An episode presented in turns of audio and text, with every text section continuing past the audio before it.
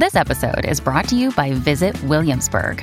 In Williamsburg, Virginia, there's never too much of a good thing. Whether you're a foodie, a golfer, a history buff, a shopaholic, an outdoor enthusiast, or a thrill seeker, you'll find what you came for here and more. So ask yourself, what is it you want? Discover Williamsburg and plan your trip at visitwilliamsburg.com.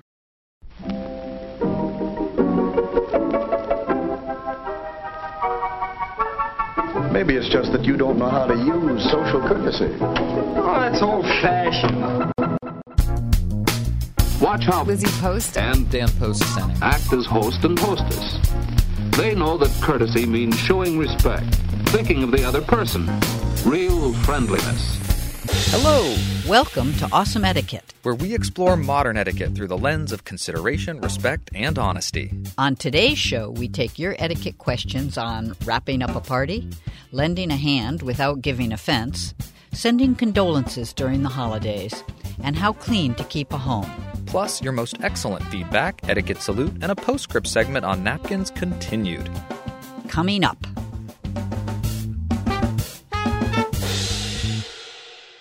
Awesome Etiquette comes to you from the studios of Vermont Public Radio and is proud to be produced in Burlington, Vermont by the Emily Post Institute. I'm Dan Post Senning. And I'm Cindy Post Senning. And you're not Lizzie Post. No, I'm not Lizzie Post. And I can see that because I'm sitting here with you. But for everyone out there who can't see your face right now, it is so good to have my mother, Cindy Post Senning, here in the studio with us today. Well, it's my pleasure to be here, my dear son. I should give a bit of an explanation. Lizzie Post is out and about in the world. She has two big projects this year, and she is conducting research for both of them. And I am going to be flying solo here in Vermont for a couple of weeks. And in thinking about guests for this show, I went to my most immediate and closest circle, my family. So I am really excited that my mother, Cindy Senning, is going to be joining us today. And next week, if all goes according to plan and babysitting schedules work out, Pooja Senning is going to be here for our guest. And initially, we had been thinking that Pooja would be here this week, but something happened on the way to the forum. All the weather issues on the East Coast this year came to bear, and a friend of mine and I, who were traveling to California to the Morro Bird Festival on the Pacific Coast, our plans got completely messed up. A delay of a flight in Burlington caused us to miss the only JetBlue flight out to Palm Springs, da da da. So, anyway, here I am until Thursday. So, um, it's a pleasure to be here and spending some time with Dan. Well, the Morro Bird Festival's loss is our gain. and I got this call a couple of days ago from my mother at the airport saying, Our flight's been delayed. I'm headed home. And I said, Oh, that's so sad. Do you think you could come and record a podcast with me in a couple of days? Right. So, here we are. Well, thank you for fitting us in. It's unexpected, but a pleasant surprise for me. And I also wanted to prep everyone out there for Pooja's inaugural show next mm-hmm. week. I'm also really excited about that. So join us next week to hear Pooja Senning, who regular listeners, those of you that are fans of the podcast, must feel like you know already. And I'm really excited that my wife is going to be able to join us and she's going to take a crack at some etiquette questions. Cool. For now, we have a show to do this week. Shall we get to some questions? Let's do it. Awesome Etiquette is here to answer your questions on how to behave. If you have a question for us, you can email it to awesomeetiquette at emilypost.com or leave us a voicemail at 802 858 KIND. That's 802 858 5463. Or hit us up on Facebook or Twitter. Just use the hashtag Awesome Etiquette so that we know you want your question on the show. Awesome Etiquette gets support from Storyworth. There are some stories about your mom's life that you truly never get tired of hearing. From hilarious to heartfelt, tear jerking to plot twisting, mom's retelling of the events always brings a bit of joy. Just in time for Mother's Day, we here at Awesome Etiquette found the perfect gift that can capture all of your mom's stories for your family forever. It's called Storyworth. Storyworth helps you preserve precious memories and stories from your mom or a mother figure in your life for years to come. Here's how it works. Each week, Storyworth emails your loved one a thought provoking question that you get to help pick. What was your first job? Who was your first crush?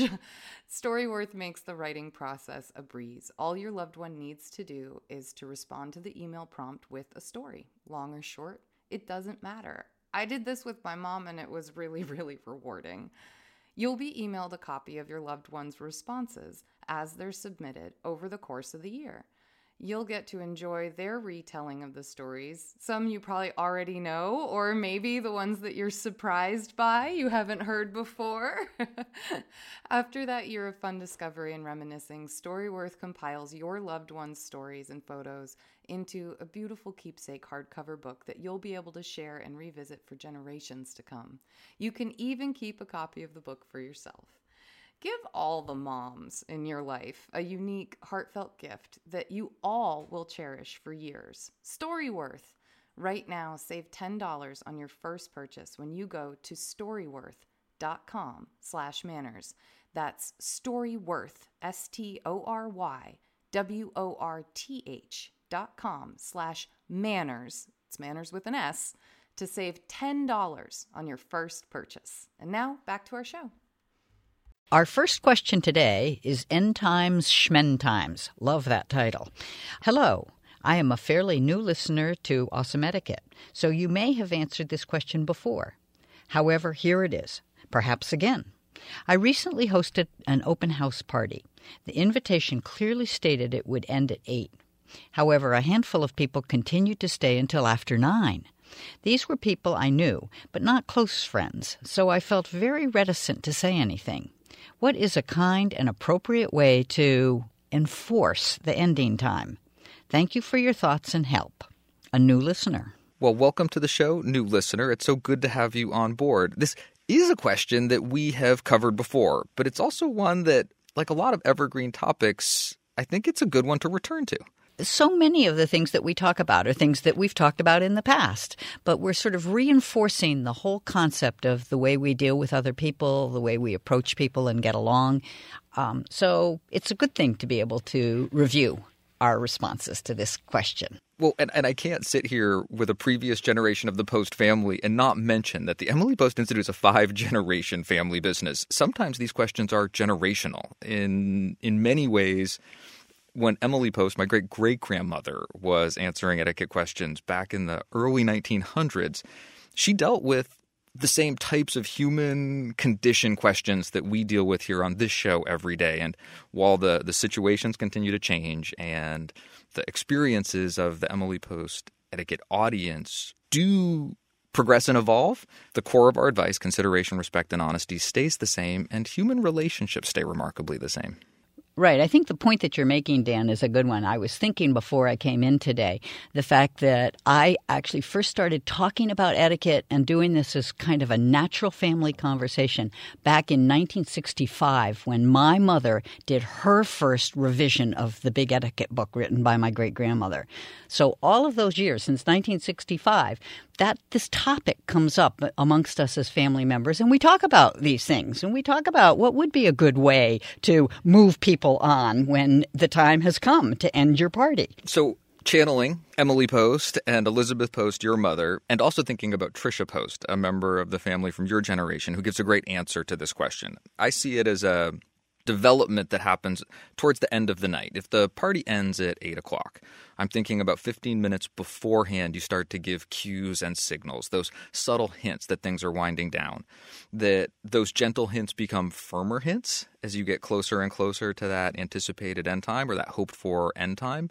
If people don't pick up those hints, those firm hints become a soft ask. And if that soft ask doesn't do the trick, that soft ask turns into a firm ask. And even as I, I chart that out, I think to myself, there's probably a step that could happen even before that when you're issuing invitations. If there's an end time that matters, when you make that casual invite, hey, do you want to come over later, that you can also start to set some parameters, whether it's a, a formal printed invitation or whether it's a more informal, casual invitation, if there is an end time that you can anticipate or that matters to you. Right. And our new listener for sure had done that in that she had done an end time on the invitation. She had said it would end at 8 o'clock and she was concerned as nine o'clock rolled along what to do. So maybe we can give her a little bit of a hand. I think when Tricia talked about it, she talked about things like you might change the lighting in the room. Say you had had the lighting a little bit reduced for kind of a party atmosphere. You might turn on a couple of extra lights and begin to give a clue that the end was coming along. I don't know. That that's a good kind of soft cue. Maybe the light in the entryway where people's boots, jackets, and hats are. Ah, yes, I like that one too. Um, the other thing would be that you can even move on to a conversation about, boy, this has been a great party. Thank you so much for coming. It really has been a nice evening with you guys, instead of starting a new conversation. I like that. Other things that I've heard Tricia say involve starting to put the food away, starting oh, to do like a, a, a, a, little bit of a cleanup. And I think that's a, firmer hint than the wrap up conversation or the, the, the starting to prep the departure area or phase of the party. And then finally, you can even get to the point where you're going to do a more firm ask and, and mention again a, a follow up to what a great evening it's been and how much fun you've had talking. Is that you hope that maybe there'd be a chance to continue this at another time, but you really have to get yourself ready to go to end the party uh, because you have something you have to do early the next morning, uh, whatever, something like that. But you really get specific about asking people to leave, in essence. I'm, I'm, trying to channel Lizzie Post in one of her sample scripts. Wow, you guys, thank you so much for coming. This has been a great night. Yeah. Yeah, I love that way to do it. I think all of those things, it is okay to say that. You've indicated an end time on your invitation. You're beyond that end time. You really need to get going. You need to do some stuff and, and reach that point where you really make a verbal point that the party's come to an end new listener, thanks so much for your question and bringing us back to an issue that we've been able to talk about for a long time and we'll probably talk about again in time to come. Now, let's think back. What made this party such a good one? Leave on time and courteously, too, thanking your host sincerely for the good time you've had. Mom deserves the best, and there's no better place to shop for Mother's Day than Whole Foods Market. They're your destination for unbeatable savings, from premium gifts to show-stopping flowers and irresistible desserts. Start by saving 33% with Prime on all body care and candles. Then get a 15-stem bunch of tulips for just $9.99 each with Prime. Round out Mom's menu with festive rosé, irresistible berry chantilly cake, and more special treats. Come celebrate Mother's Day at Whole Foods Market. Our next question is titled To Lend a Hand. Hello, Lizzie and Dan, or in this case, Cindy and Dan. I am a recent listener of Awesome Etiquette and have been completely hooked. Your podcast has made commutes to work actually enjoyable and have made me more mindful of how my actions affect others. I have been making my way through your podcasts and wanted to apologize if this question has been brought up, but I have a bit of a conundrum. I work at a university with a large hospital an outpatient medical center that serves a wide and diverse patient population. Often, my work duties bring me to these areas of campus. Despite the University Health Center trying to make the campus as inclusive and disability friendly as possible, there have been a number of times that I've noticed some wheelchair users experiencing difficulties getting around the campus of our fairly large medical center.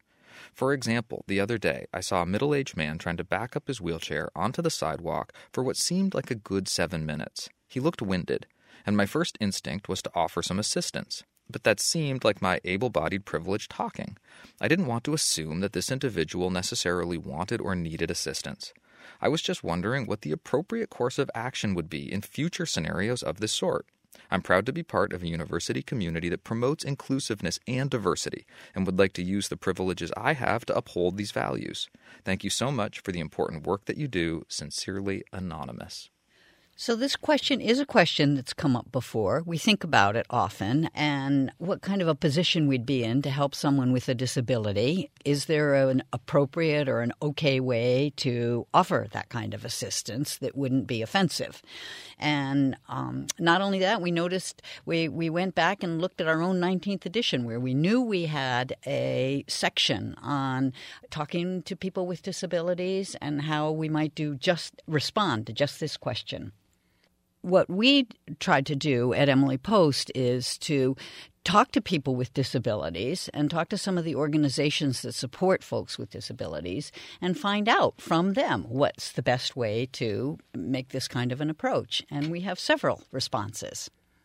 So, like you, I was curious what we had said before about this. And when I cracked the Emily Post Etiquette 19th edition to remind myself of what we had written just a couple of years ago. I was really pleased to find that the way that the whole discussion had been framed was with an acknowledgement that there's something like 41 million Americans who have some kind of disability. This is roughly 15% of the population. So it really is an important question, not just in this particular environment, but for all of us. And I like to acknowledge another new listener to the show here who's bringing up a question that I think is a really important question and a question that we have talked about and I hope we will return to again in the future as well.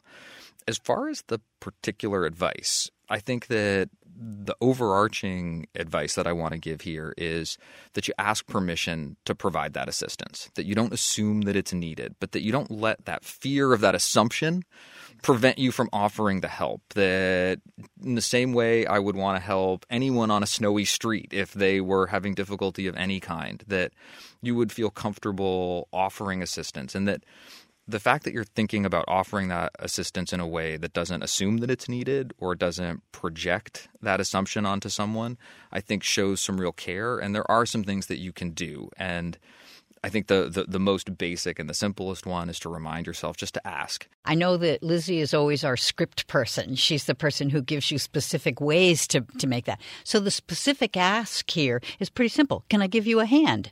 You don't even have to go any farther. You don't have to comment on how difficult it looks or anything like that. Just, can I give you a hand? And if the person will answer you, they'll say, no, I'm good. I sometimes takes me a little longer, or they'll say, Yeah, I'd appreciate that. Either way, it doesn't matter. It sets you up to know what the expectation would be for you.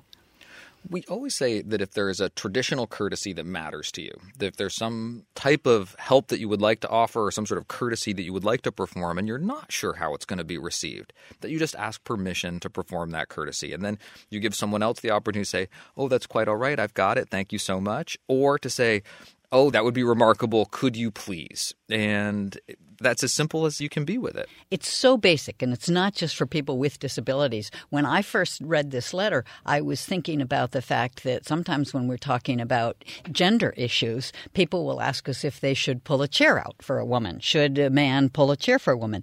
And our response on that has been ask her. Say, can I help you with that chair? Then, if she's one who likes to have the chair pulled out for her, she'll say sure. And if she's one who prefers not to, she can say so. Say, no, I'm okay, I've got it is well, this is not that dissimilar. This is uh, asking somebody if they could use a hand, and they'll let you know if they can or if they can't.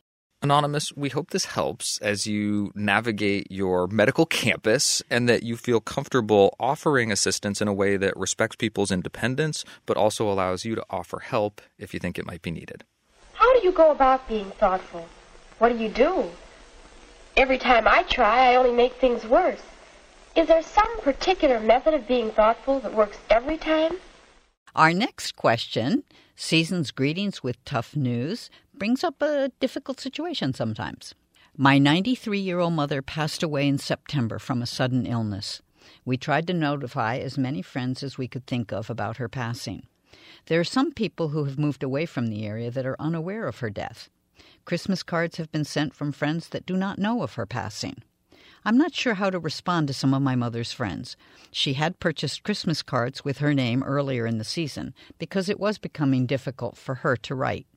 Would it be appropriate to send one of her cards along with a handwritten note and a memorial service card? What might the note say? This is a situation that I never anticipated. Distraught. John. John, our condolences. We offer our condolences to you and your family. I think the important thing here is going to be that you definitely let these other friends know of your mother's passing. It's sad news, so you want to express that you're sorry you have to share sad news during a joyous season. And you can say as much as, unfortunately, my grandmother, Emmeline Louise Randall, passed away this September.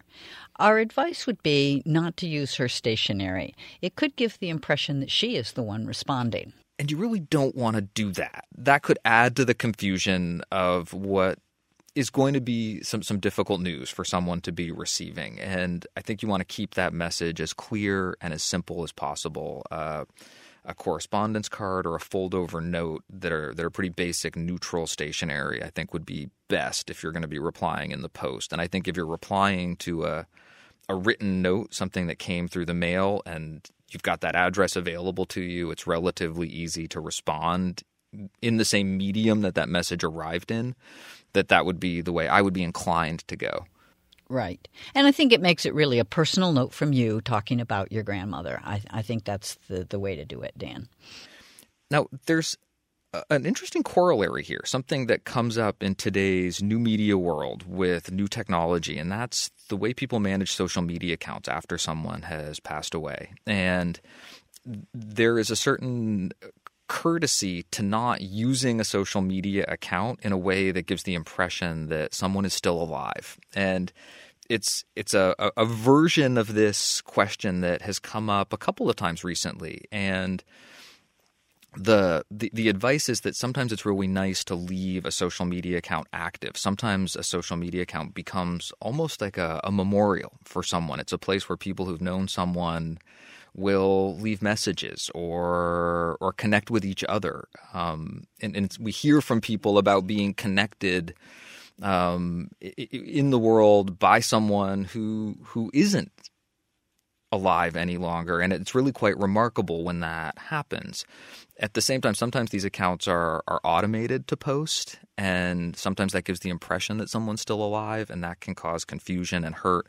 Sometimes someone who's managing an account after someone has passed away will attempt to notify people using that account and will end up sending conflicting messages in the same way that using someone's personal stationery to send a note that they've passed might send a conflicting message. So I thought I would take the opportunity of answering this question about a very traditional method of communication, the written word and the the US Post to also talk about some new technology etiquette that's starting to come into play more and more as people are figuring out how to manage social media accounts after someone has passed away. John, thank you for your question. And again, we offer our condolences at what can be a difficult time. This episode is brought to you by Shopify. Whether you're selling a little or a lot, Shopify helps you do your thing, however you cha-ching. From the launch your online shop stage, all the way to the we just hit a million orders stage. No matter what stage you're in, Shopify's there to help you grow. Sign up for a $1 per month trial period at shopify.com slash special offer, all lowercase. That's shopify.com slash special offer. Our final question is about how clean to clean. Hi, Lizzie and Daniel, or again, Cindy and Daniel. I'm the pastor of a church living in a parsonage, making my etiquette question a little unique, perhaps. My wife and I often debate about how much we need to clean up our house before we have a guest in our home. I often say that we don't need to clean as much as my wife seems to want to, partly because I don't like her stressing out about sweeping and mopping and dusting but because sometimes people from the church come into the home for only a few minutes to say hello or to fix something, and other times they are babysitting for our young son, I think it would be too much to clean the sinks, toilets, tabletops, and pick up all the toys at that time. I think we should just focus on organizing stacks of paper and leave the rest. And if someone is coming to babysit, shouldn't we leave the toys out anyway? Part of this, too, is that I don't want my church to think that we can't be open and transparent with them by always cleaning up what our actual lives look like. I want them to see us as just another couple living real lives, but I also don't want them to think that we don't care enough about them to clean a little. I typically defer to my wife in most things, so I'll be perfectly happy if I'm defeated on this. But what do you think? Do we need to clean the entire house for every guest, no matter how long they are here or for what purpose? Or can we sometimes leave the house a little dirty and a little messy? We're looking forward to whatever advice you can give us. Thanks, John in Vermont, and Merry Christmas. God's Peace, Reverend John H.D. Lucy. Well, I was interested when I read this. I have two very close friends. Uh, one is a pastor and his wife who lived in a parsonage for quite a long time, and the other is a pastor and his wife who have not lived in a parsonage at all. And it was interesting to get their perspectives on this. I was so curious to read your show notes about this because you went out and pounded the pavement and did a little research and talked to some people dealing with very similar situations. I did. The woman who was my friend who lived in a parsonage for a long time used to talk about this as an issue. And it just so happens that she is an immaculate housekeeper anyway. So she Naturally. kept she kept her house beautifully and it probably wasn't a big problem. But I do remember her talking about uh, one time when she was wallpapering the bathroom and so stuff was pretty messy and someone came by and she thought they were a little judgmental and it's an awkward situation for the pastor and his wife. They're living in a house that is not theirs. The house belongs to a group of other people who might have very different ideas about how that house should be kept. The question is, how do you do that? That's exactly what Reverend John Lucy is asking us. What what is the appropriate way? When I talked with the woman who'd lived in a parsonage, she felt that um, it was would be important to keep the house the way you would expecting guests anytime, as if it were your own house, and you would be expecting someone to stop by, whether it was a member of the church or not. Now, keep in mind that she's the one who was the immaculate housekeeper to begin with, so that would be very important to her, whether it was her house or the parsonage the other uh, person that I spoke to, the pastor who had opted not to live in a parsonage, had actually had an opportunity perhaps to do so and had chosen not to because he and his wife felt they didn't want to be in that situation of having somebody else own the house that they would be living in and maybe feeling free to come by any time or come and sit on the porch anytime.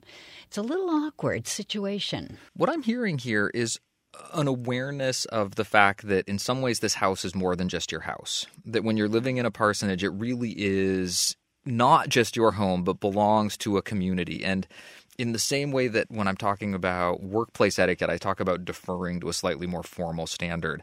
What I'm hearing in in the awareness that both of these people you talked to had is that there is some sort of deference to that community standard, that there is some awareness of your responsibility to be maintaining that house in a way that might have as as much to do with the other people involved as it does with your own set of standards. Right. And I think what what it led to was it led to the comment that that the writer had made about his wife being stressed out that he that he worried about it, you know, causing her stress and things was that I think if you reach that point where you're concerned about how your house is looking and how you're presenting somebody else's house, if that concern is causing you that level of stress, is it affecting your ability to be welcoming when people do stop by? And that you need to be thinking about that also. So I think you do have to make an effort. You have to know your community. You have to know the community that owns the parsonage. And in some communities, it might not be a big issue. In others, it might be an issue that you really do have to attend to and know which way you're going to go with it the final thing I'll say is is that the pastor that I talked to who had opted not to live in a parsonage told me that this in in general this is a big issue for pastors. It's a big issue uh, across the board. That whole concept of knowing how the people who own the house might want it kept and how that may or may not conflict with how you would keep a house is an issue for people and it's good to see that Reverend John is thinking about it and concerned about it.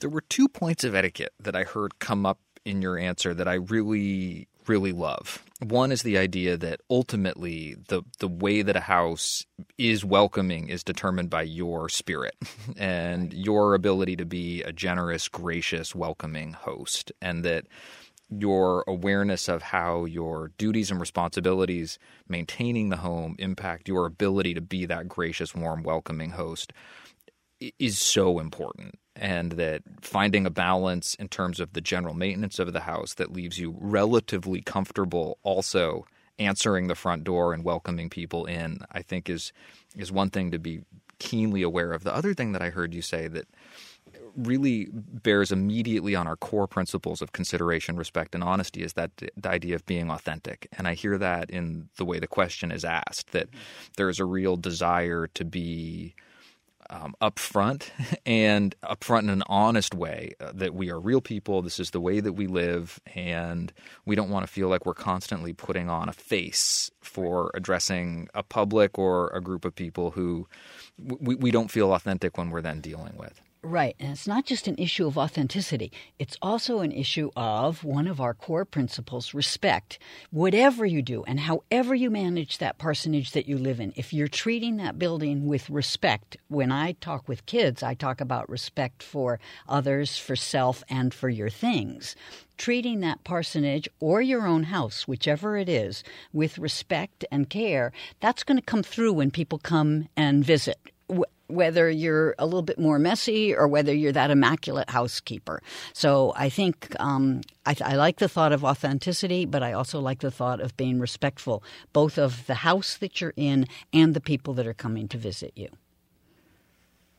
This is a long answer because this is a tough question. Yeah. And uh, the other thing I wanted to mention is that this is a classic battle. Yeah. Husband and wives the world over have versions of this discussion all the time. Um, spouses of all genders have questions about this type of presentation, how you keep a home all the time. I was in some ways wishing that I had Pooja sitting across from me to answer this question because this is a discussion that we have all the time. And the added layer of responsibility to the community that that maintains the home adds another consideration, another respect element to this discussion that's that's important. I think that you're going to find your answer in good communication, both with your wife and maybe with the community that you're in service of. And maybe that's a, a sit down discussion, but maybe it's more of a discussion that you're having in terms of really thinking about what the standards in that community are, the times and ways that you open your home and make it an available place to members of that community. It's not an easy question and there aren't any easy answers, but the thought and care that you show with the way you've raised this question, I think are going to help you as you navigate all of the micro decisions that are going to happen every day that are really going to ultimately provide the answer.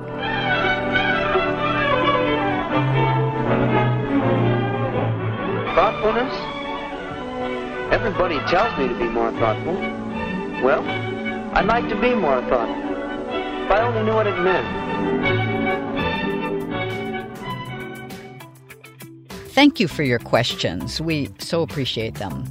You can send other questions, updates, or comments to awesomeetiquette at emilypost.com or leave us a message at 802 858 KIND. That's 802 858 5463. Or hit us up on Twitter and Facebook. Just use the hashtag awesomeetiquette so we know you want your question on the show. This episode is brought to you by Reese's Peanut Butter Cups. In breaking news, leading scientists worldwide are conducting experiments to determine if Reese's Peanut Butter Cups are the perfect combination of peanut butter and chocolate. However, it appears the study was inconclusive, as the scientists couldn't help but eat all the Reese's. Because when you want something sweet, you can't do better than Reese's. Find Reese's now at a store near you. Each week, we like to hear your thoughts about the questions we answer and the topics we cover. Today's feedback begins. Hi, Lizzie and Dan. I love your show. I have a longish commute and often listen to it on my drive home. I just listened to Still Grieving on show 165 and question your response to the letter writer. First, I'd like to extend my condolences to her on losing her husband and express my admiration for her ability to articulate her distress she felt upon receiving her relatives' emails asking for some of her late husband's things so soon after his passing. The problem I have is that I'm not convinced their behavior was indeed rude or out of line. She said that one of the emails was from her late husband's parents. Surely the loss of their child is as much a loss to them as her loss of her husband. I can't help but wonder if they needed something tangible to remind them of their son and help them through their own grieving process. Maybe asking for it over email was not the ideal way to bring it up, but I think it's not always easy to think straight when you're in the fog of grief. Thank you for listening to my concerns and for providing such a great podcast about etiquette, such an important topic, bringing civility to an often uncivil world. Warmest wishes, Sarah. Sarah, thank you so much for your thoughts concerning this issue. Um, it's helpful for us to hear the different thoughts that people have as they listen to the letters, and we appreciate your sending them on to us. Etiquette's so often a balancing act. There are there are different sides to every situation, and relationships are complicated. And it's certainly true that in the fog of grief, we're not always at our best. And having our antenna out and really thinking about where other people might be coming from is so important at these these moments in life when feelings are heightened and our, our reactions are often so strong. Right, and I really like her concern for the late husband's parents. Um, I, I see exactly what she means in her comment and appreciated it. And we also received a different take on a question about a misused name. I laughed out loud how hard you tried to help. Thanks, but that's not my name. Be polite about her personalized address stamp, a gift from her bank. Although it seems possible that this was a gift from the individual bank employees who pooled their money to buy the stamp, it seems far more likely that this is a gift the bank gives to each person or family who signs for a mortgage from the bank. I would have assumed that this was a corporate gift, and the bank gives out at least a few every month. I think the bank contracts with someone to make the stamp, and the money is paid from a bank account, most likely marketing. For that reason, I would not be shy about mentioning the thoughtfulness of the gift and that I'm sorry I won't be using it because it has only my husband's name, but not mine.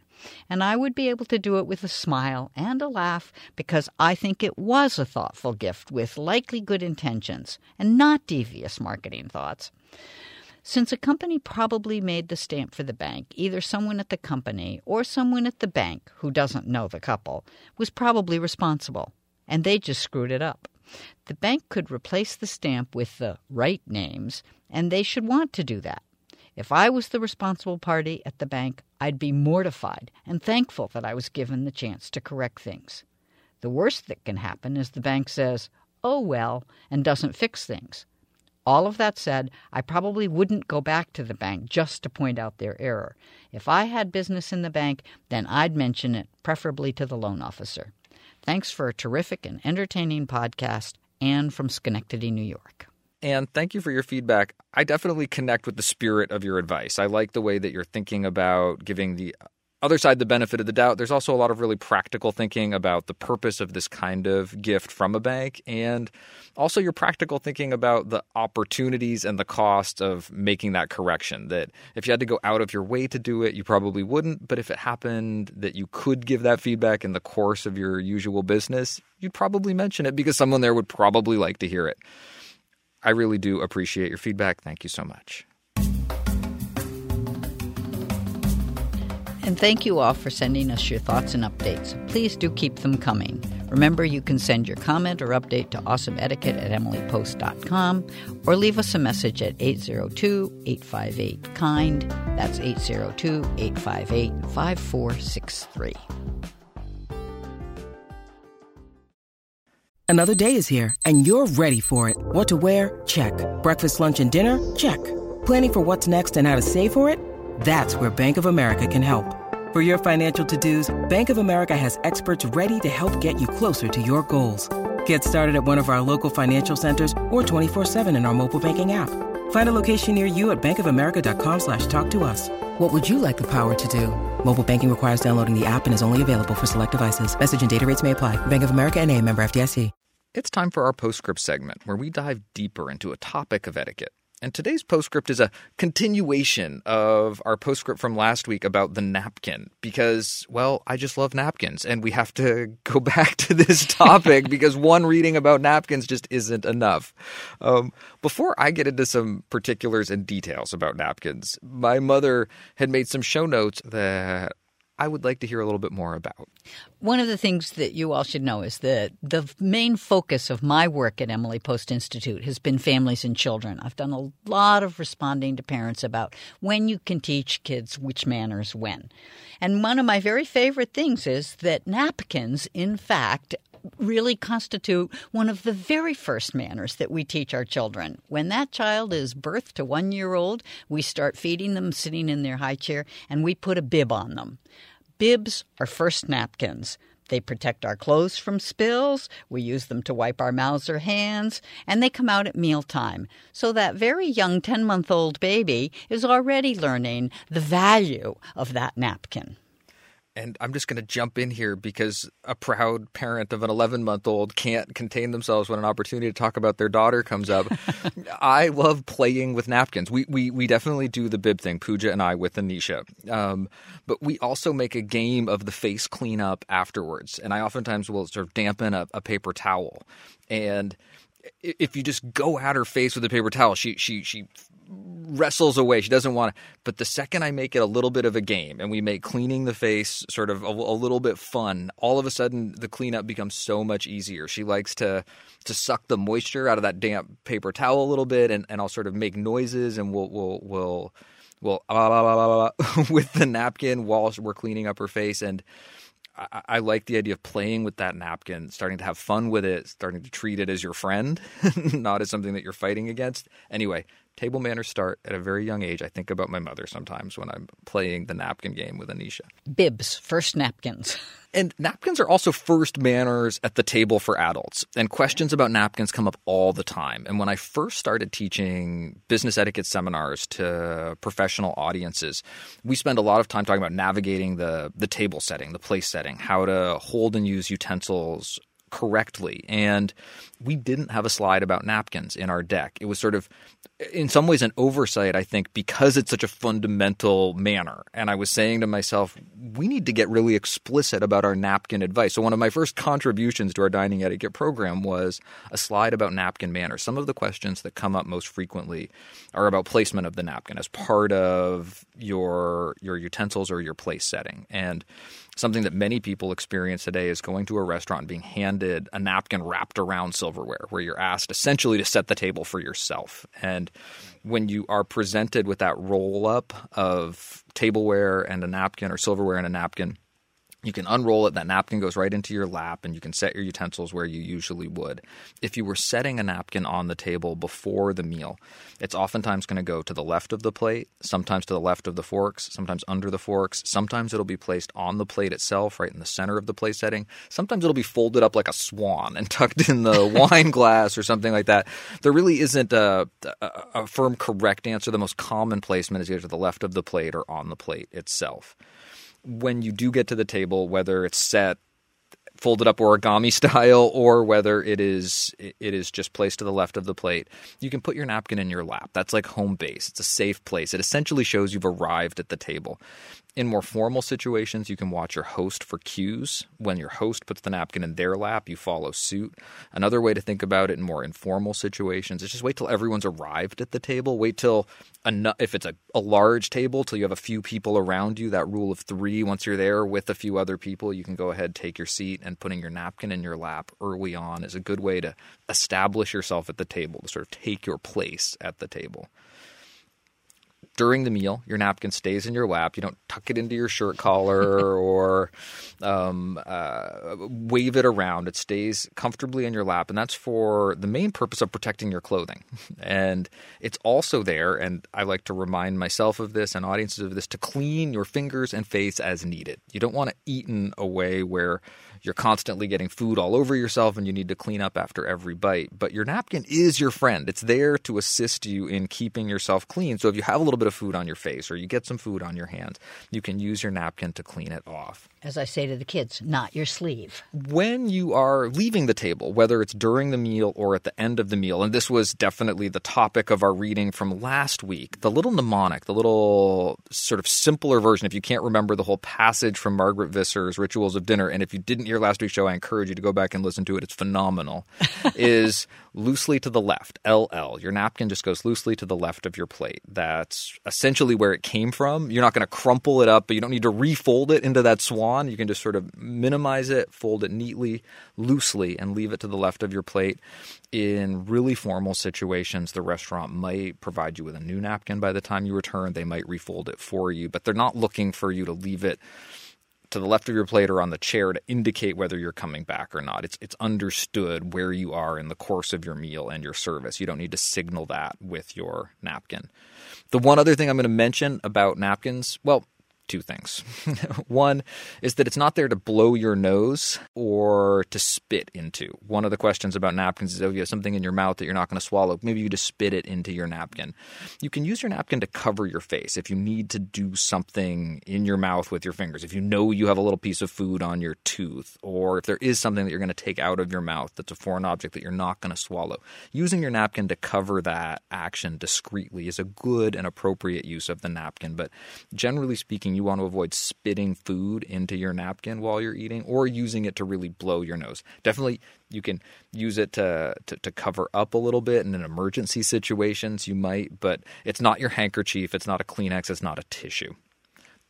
I said that this would be one of the last things I said about napkins, but then I remembered that in the most formal of situations, you might be offered a choice about the kind of napkin that you want. Sometimes you will be presented with an option for a napkin that is uh, white or navy blue or black or a darker color, and that's so that if there's any um, lint or threads off a freshly laundered napkin, that it wouldn't clash or get on clothing of a different color. So you choose the napkin that more closely matches the clothing that you're wearing.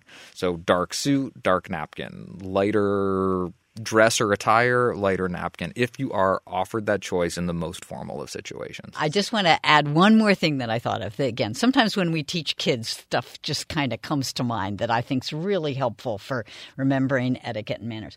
When I talk to kids, I tell them that every table manner that you can ever think of, and that includes napkin manners, comes uh, from one of two things it either comes from not wanting to gross anybody out around the table. So we don't chew with our mouths open because that would certainly gross everybody out around the table. Or we don't want to embarrass ourselves. We don't want to eat the roll from the plate that's on our right because that's our neighbor's rolls. And that would be kind of embarrassing. So the deal is that every table manner can be associated with either not grossing people out or not embarrassing yourself. The napkin etiquette is almost all consistent to not grossing other people out. You don't want to be sitting at the table with food all over your face, nor do you want to wipe that off with your hand or your sleeve. Both of those things would be gross. You use a napkin and you dab that food off of your face. So think about the napkin etiquette that Dan's just gone over with you. And I think you'll find that almost all of it has to do with not grossing the people that you're sitting with and dining with. I could go on and on. We could talk about how you fold a napkin when you put it in your lap. Very simply, in half. The triangular diagonal fold works just as well as the half rectangle fold. Right. Which might not be to embarrass yourself, in which case the napkin might slide off of your lap if you did it the wrong way. if you have a paper napkin, you don't necessarily need to unfold every sheet of the paper napkin to its broadest, widest coverage area because then it also gets very thin and it doesn't work so well to catch food and protect your clothing. Right. Uh, one of the digressions that I didn't take in this segment was to talk about napkins at home and how at at our house growing up, my father would always offer you bread or a napkin if you didn't take either of those things with you when you went to sit down. And one of the places where I think about sort of courtesy and sort of my assumptions about what are some basics at the table are when I think about John Senning and some of the ways he treats guests in our home. Well, Dan, I have a napkin story for you. Your father, many years ago, when he lived in the house that we're in now as a bachelor, and it was indeed a bachelor pad, invited my parents, his future in laws, to come to dinner. And he had no napkins, but he was didn't feel good about that. And so he used toilet paper. It was awful, but there was little folds of toilet paper on the table beside where when he was having his future in laws over for dinner. So you're telling me that my love of napkins is genetic? Yeah. but both on the post side and the Senning exactly. side. Exactly. Right. So I'm glad to hear an origin story about that back from a day when that impulse was still alive in him, even if he wasn't as prepared with all the materials. Right. Exactly. You would think that the napkin is a simple topic. We could go on and on. It's one of my favorites, and perhaps we will return to it again someday. But for now, we're going to leave it at a postscript reading, followed by a postscript on napkin manners on one of my favorite topics for table. You know, I think we've got a pretty nice family. A fine, thoughtful family. And we've got dishes to do. Mm-hmm.